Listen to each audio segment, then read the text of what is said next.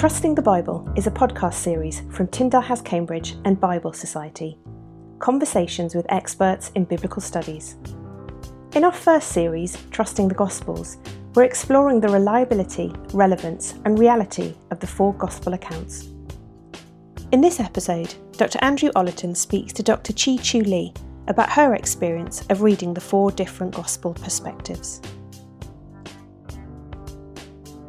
Well, it's Andrew Ollerton here. I work with Bible Society and I'm sitting today in Tyndale House in Cambridge, place I love to visit. It's a centre of biblical research and I'm joined today by Chee-Chiew Lee, Dr. Chee-Chiew Lee, who's one of the readers here at Tyndale House. Chee-Chiew, welcome. Yes, thank you for inviting me to this podcast. Oh, that's a pleasure. Now, we're looking forward to hearing about your research, and particularly we're focusing today uh, on the, the, the, the, Gospel of John and the theme of persecution that, that emerges through it. But I'd like to get a little bit of your backstory first. Could you share, particularly going way back to when you first came to faith and the context in which that happened for you? Well, I was born and raised in Singapore. Um, my family, my parents were atheists. So for them, any religion of any kind is superstition. Hmm. So when I got to hear the gospel when um, I was in secondary school, it took me quite a while um, to even uh, work through whether what I've heard is actually superstition or is historical truth. So eventually, when I understood what the gospel means and that his uh, and that Jesus is a historical person and who he claims he is. Um, was that from just your own reading, or how, how were you hearing this in Singapore? Well, I started off opposing my friends like the way my parents would have done. I would, uh, I think they were superstitious. Oh, I see. So you had friends who were Christians. That's right. You opposed them. Yes. And then began to think through whether right. there was, right, okay. Yeah. So what happened was that um, I found that their reaction to my uh, sneering at them totally unexpected. They didn't retaliate. So I began to be curious why they behaved the way they behaved. So I asked for a copy of the Bible hmm. to read it, not because I wanted to know what's the truth, but I wanted to find something to tease them about. So as I read through the gospel, my first gospel was uh, the Gospel of Mark. I realized that I had a lot of misunderstanding yeah. of what um, the gospel is, or who Jesus is. But your parents remained convinced this was superstition, something from the West that was sort of, you know, a very negative thing. So you've kind of been in a context. Maybe you, I don't know. Would you describe it as persecution or just something a bit hostile? How would how would you frame your experience of, of your parents' reaction and how you had to grapple with faith in that context? I knew that when I decide to uh, when I decided to receive Christ, I knew that my parents will be unhappy. They will oppose me. Hmm. But um, they did not do anything to deprive me of uh, any of uh, so-called. Um, they did not make life difficult for me. Okay. They were just worried and unhappy and tried all their best to stop me because they thought it was not good for me. Hmm. So there was certainly opposition, but I would not call the opposition persecution. Yeah. Okay. But it's also quite unbearable because it creates tension between family members and a relationship, which is not a very nice thing. Mm. Well, uh, that's really helpful to hear your backstory. I mean, we'll come to your research now, but I'm sure many of our listeners can kind of identify with that sort of um, mild hostility in the sense that it's not easy sometimes to be known as following Jesus in, in whatever culture we're from. Um, but obviously, then you've you've journeyed through from that initial coming to faith in Jesus through to now being involved in really detailed um, biblical scholarship. Could you just give us a little bit of the highlights of how, how have you got from there to here? You're now a reader at Tyndale House in Cambridge. What's what's been the what was your route uh, through to biblical research? Well, I my faith journey began when I first read the Gospel of Mark mm. as a non Christian. Um, from there onwards, I really loved to read the Bible. I used to question its historicity, whether it's reliable, and I uh, was able to get answers. So as time go on, I would I would just love to read the Bible. I would love, love to ask questions about the Bible. So that naturally leads into this um, desire for biblical studies. So when I went to seminary to be trained as a uh, full time worker in my church, um, well, the my favorite subjects were always biblical studies. Okay. So eventually, um, when I was in seminary, I was approached by the dean and the principal to consider uh, teaching full time there eventually. Um, so there began my journey okay. of uh, furthering into biblical scholarship uh, to train other uh, workers for the kingdom of Christ. Yeah. Great. Chichi, that's great. I mean, I, lo- I love your story. I mean, uh, you hear this all the time, but you're another person who's been a skeptic that's actually been persuaded by the evidence, if you like. That's one thing, and and that the Bible, just actually reading the text of the Bible, has been absolutely central to your journey to faith, and is obviously now the absolute centre of your research. So could you? So so we're now in the present day. uh, we've arrived at the present day moment, and you're now a researcher at uh, a reader at Tyndale House. Could you give us the headlines of what is the focus of your research um, at the moment? I'm currently writing a book on how Christians in the New Testament responded to persecution in particular, you've got to focus around. I mean, certainly one of the pieces I've read of yours, which I really enjoyed, was around the Gospel of John. Mm. One of the things I wanted to tease out, because it may not be obvious for some of us as listeners, there are big differences between John's Gospel and um, the Synoptics, or Matthew, Mark, and Luke's Gospels. And uh, in our previous um, episodes, we've considered some of the, if you like, the, the sort of underpinnings of the text, the reliability. But we're kind of diving a bit more now into the content. What do they actually communicate of the life of Jesus from four different um, angles and perspectives. Could you tease out what are some of the differences between John's gospel and Matthew, Mark, and Luke? They're often thought of, they're, they're four gospels, but they're often thought, talked as almost two categories, aren't they? You've got the category of Matthew, Mark, and Luke, often referred to as the synoptic gospels. Maybe you could share a bit about why we use that term. And then you've got John's gospel as something quite different. Give us your thoughts about what are, tease out some of the differences. So, most careful readers of the scriptures will notice that John's Gospel has a lot of materials that are not found in the other three Gospels, which we call the Synoptic Gospels. When we look at Matthew, Mark, and Luke, we realize that they have a lot in similarity. In terms of uh, the teachings on persecution, for example, uh, very often we find in the Synoptic Gospels that Jesus gives the direct instruction of saying, Do not be afraid of the persecutors, do not fear, you know. Although um, we do also see that in John, right? Um, there, there was once that Jesus did say that, um, do not fear.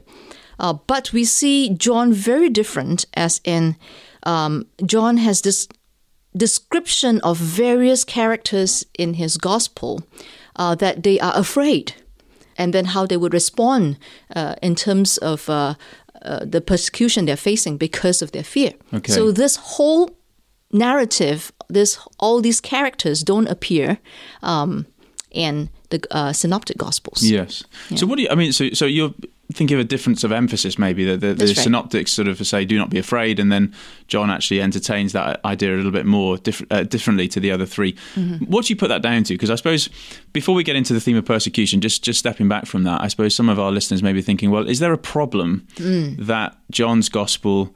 I mean, some people think it's it was written a bit later. Perhaps would you give any? Do you have a view on on the on when we think John may have landed in terms of a, the first writing?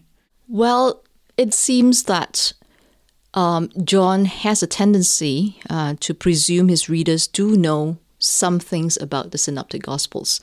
So it is quite likely that he has written it um, later than mm-hmm. the other three, as um, our historical sources among the church fathers also would tell us so. Yeah. Yeah. Okay. So the dating comes a little bit later, right. which obviously in itself is not is not problematic at all. It's but, not problematic. Yes. But in terms of the way that the data, the, the information is arranged and the content is different. I mean, for example, classically people point to the fact that the cleansing of the temple comes very early in John's gospel and is seen as the final week in Jesus' life in the synoptics and things. I mean, what's your view on do these things cause a problem or are they in some way uh, can they be can they be reconciled and do they enhance each other? What's your overall feeling? So whenever we recount our conversation with one person or a small group of people, um, we would rarely quote the exact words um, of that referred conversation. We always rephrase it.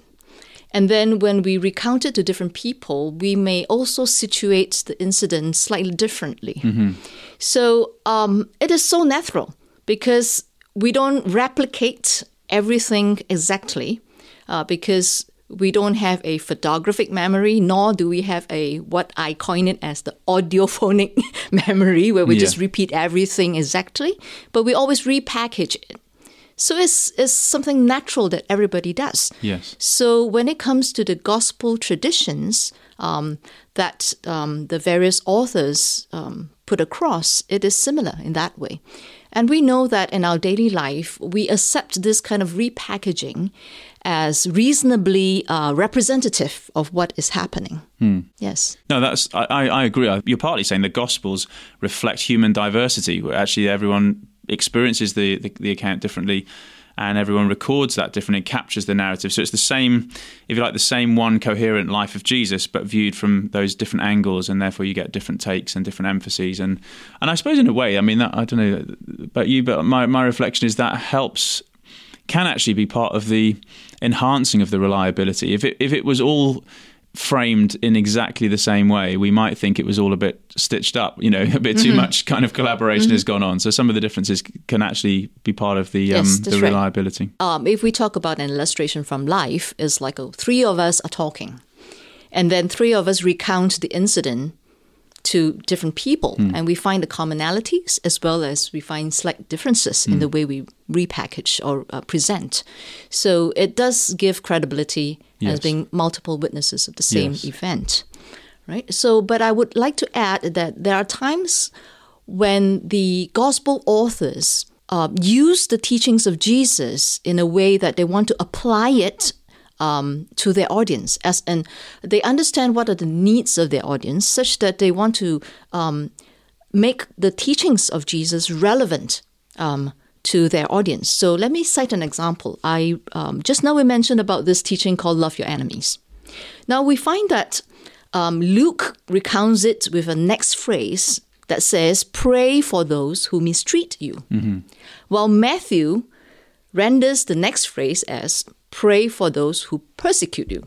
So we see that mistreat is somehow a broader application, and perhaps that's what Luke wanted to do uh, to, to let his audience apply it to any situation of mistreatment. Yes. But for Matthew, because he specifically wants to encourage um, his readers, or, or rather his audience, um, with regards to the, the pressure of uh, persecution, then he frames it more specifically for um, uh, his context, uh, which is persecution. So it is the same teaching. Um, applied slightly differently. But I'm sure when Jesus looks at both of them, he said, Yes, you have represented me very clearly, and you know how to correctly apply it to your audience. So, in other words, the differences not only do they reflect the human personalities of the gospel writers, but they're actually they're not just haphazard; they're actually Yes. intentional. Some of the differences are because the gospel writers have an audience in mind, a context, and they want to frame the teachings and the life of Jesus to really meet the needs and of that audience. Do you want to go further in your knowledge of the Bible? Tyndale House and Bible Society have more resources to help you do just that. Why not check out Ink, a free magazine from Tyndale House that aims to bring you current research on Bible manuscripts, languages, and the ancient world. It's for everyone, regardless of academic knowledge or experience, and it's free. Sign up for a post or e subscription on the Tyndale House website. There's also the Bible course from Bible Society. The Bible course is an eight season small group resource that combines video teaching from Dr. Andrew Ollerton with interactive study time. It shows how the whole Bible fits together, from Genesis to Revelation, and how it applies to our lives today. Search the Bible course or visit Bible Society's website to order a copy today. So let's come on to that with John's gospel then and this theme of persecution, Yes. uh, which is the focus of your research. Could you share a bit then? How does John, uh, or, or what do you think in terms of audience? What do you think John has in mind when he is writing his gospel in terms of how he can help his readers in the context of persecution? Could you give any of the backstory, for example, if we assume John's gospel is written, you know, late tail end of the first century? What's the backstory? What kind of setting are, are believers in at that time, and how might John be framing his gospel for that audience? The Gospels are generally written for a wide audience, although it does um, have um, some consideration for the more immediate audience that the author has in mind. So it is not easy to ascertain the exact audience that John is thinking of, other than the fact that from church history, we probably know that in his um, later days, he was in Asia Minor, uh, modern day Turkey and this area where, where he serves. So this could be that area um, of people. Um, this could be the audience that he has in mind.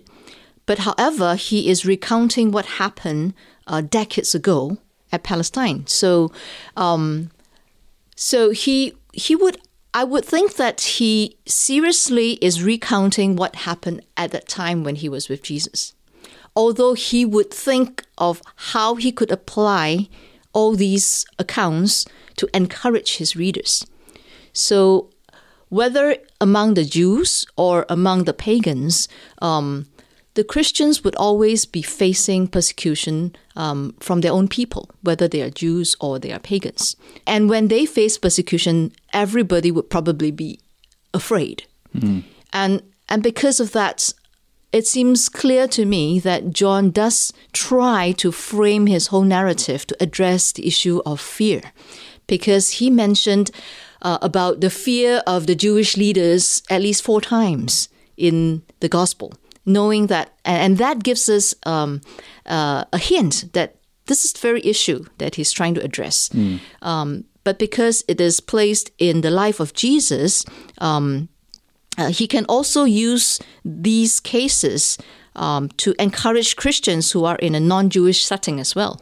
And I suppose if we if we assume, and I know some do and some don't, but if we assume that the Apostle John is in some way the the um, author or, or, content feeder for the, the Gospel of John, and, and he's obviously exiled on the island of Patmos for a period, we know that. Mm-hmm. We know that someone like Polycarp, one of his disciples, is martyred um, early into the second century. So there's a context then that, that is good. I suppose a good reason to be afraid, right? There's a lot going on that would have yes. been um, life threatening, not just uh, mild hostility, but life threatening uh, possibilities for following Jesus. And so in the gospel, then, you pick up on some of the ways in which this idea of fear plays out, and yet that John is calling. Christians through the way that he sets quite strong categories um, within the gospel. He's calling Christians not to sit on the fence, if you like, or, or, or arguing that there is no fence to sit on. Could you perhaps just tease out a little bit how the gospel frames its message to make it clear that there's a decision to make and a, a call to follow regardless of the cost? All right, John often liked to use um, opposite terms in his gospel. We see terms like love and hate, light and darkness, truth and lies, right? So he uses two phrases, not of the world and of the world, to de- demarcate Jesus and his disciples. So, for example, Jesus says, if you were of the world, the world would love you as its own. But because you are not of the world, therefore the world hates you. So we see these opposite terms of the world, not of the world, love and hate. Right? So the love and hate in this statement actually intensifies the contrast. Right? That these two groups are mutually exclusive and in opposition. Uh, which means that one cannot say that I am not of the world because I believe in Jesus. Mm. But at the same time, I think the world can still love me. Mm-hmm. For John, that's impossible. Yeah, okay. So, which means that he leaves no room for a person to be on the fence or to be identified with both. So, neither can one wish to be on Jesus' side and yet to have the world love them, or to even say that I'm not taking sides. Hmm. I don't want to be of the world or not of the world. There's no such middle place to be. Hmm. Oof, wow, I'm starting to feel challenged now. Chi Chi, this is because effectively what you're saying is he's turning up the contrast, right? He's saying yes. you're either in or you're out. So you're That's either right. light or darkness. You're either uh, of Christ in Christ or in the world. And mm. I suppose, I mean, I, you know, that's a real challenge, isn't it? That that really hits home today because you know, Western Christianity, um, it can be it can be very comfortable to be um, a Sunday Christian, I suppose, someone who's who's confidently known as a follower of Jesus. And certainly my own story, I, I've been in that place where I've been confident as a Christian in church and then done everything I could to hide my faith um, in school and in, in the in, in the context where peers wouldn't find that acceptable. What does John's gospel say to that then? I mean, what how would you sum up the challenge of John's gospel in terms of us today and our listeners thinking about whether we're prepared to be known as followers of Jesus? Well, there is um, an account in the Gospel of John in chapter 12 where John mentions that there are quite a number of Jewish leaders who believe in Jesus. Of course, we know that earlier on um, in the gospel, we see a lot of these Jewish leaders opposing Jesus. So now come to chapter 12, we realize that, hey, among some of them um, uh, have come to know and believe in Jesus. But yet, John continues to comment that they would not openly acknowledge their fear um, because they are afraid that they would be cast out of the synagogues. So then John commented on this negatively to say that because they loved human honor more than God's glory. So what's happening here is that being put out of the synagogue or being cast out of the synagogue is exceedingly dishonoring and shameful. Hmm. It's not like us where we say, oh, okay, if I don't go to church here, I'll just go to church elsewhere.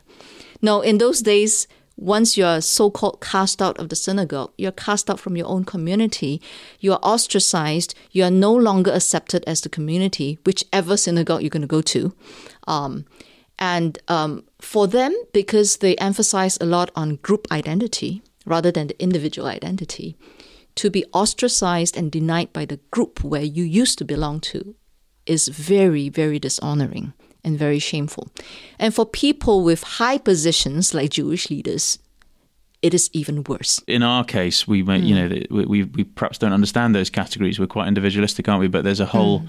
excommunication almost at risk for John's audience in the Gospels, and therefore he's recognizing that to follow Christ has that potential to mean you really are no longer accepted amongst your peers and in your context you don't get invited to the parties, you don't get the job, those kinds of possibilities and, yes. and, worse are arising. And so fear is obviously one of the right. natural, if you like, natural human responses to that kind of exclusion mm. or risk and the potential consequences. Yes. And John is therefore writing his gospel to to an audience that would have had a lot of potential fear, but he's calling mm. them to see that there's still no fence to sit on. Is that right? I mean, this is where it's challenging, isn't it? Because we all feel the fear, yes. but there's no fence. That's correct. um, and so, do you have any? I mean, just as we wrap up this part one, and, and just uh, for the sake of our listeners, just to encourage us, we're going to see actually in part two, am I right, that, that, that nevertheless John then uses particular characters to say, actually, Jesus still has a great compassion, and the gospel has great compassion for those who are grappling with these issues. And uh, we're not to be condemned for the challenges we face, but but we're helped there. But nevertheless, as we wrap up part one, what's the kind of what, what would be your advice to those of us who do feel fear um, at being really known clearly for following Jesus from John's gospel? What can we draw on? What thoughts should inspire us in terms of how we respond to that fear, but nevertheless um, be clear about our faith in Christ? Well, although the all four Gospels um, depict Jesus giving uh, the instruction or an encouragement that um, that they are not to fear, that doesn't mean that fear in itself is being um, is a negative thing. Hmm. That doesn't mean that fear in itself is negative, but rather that fear is a natural emotional response um, to danger. Hmm which I think is also made by God because then we know how to preserve ourselves from injury or harm mm. from the danger. So I would say that um, all four Gospels would encourage their audience with Jesus saying that um, He is the one who will pray for them, He's the one who hmm. will protect them, Love He's it, the yeah. one who would deliver them. Hmm. Uh, that's all common.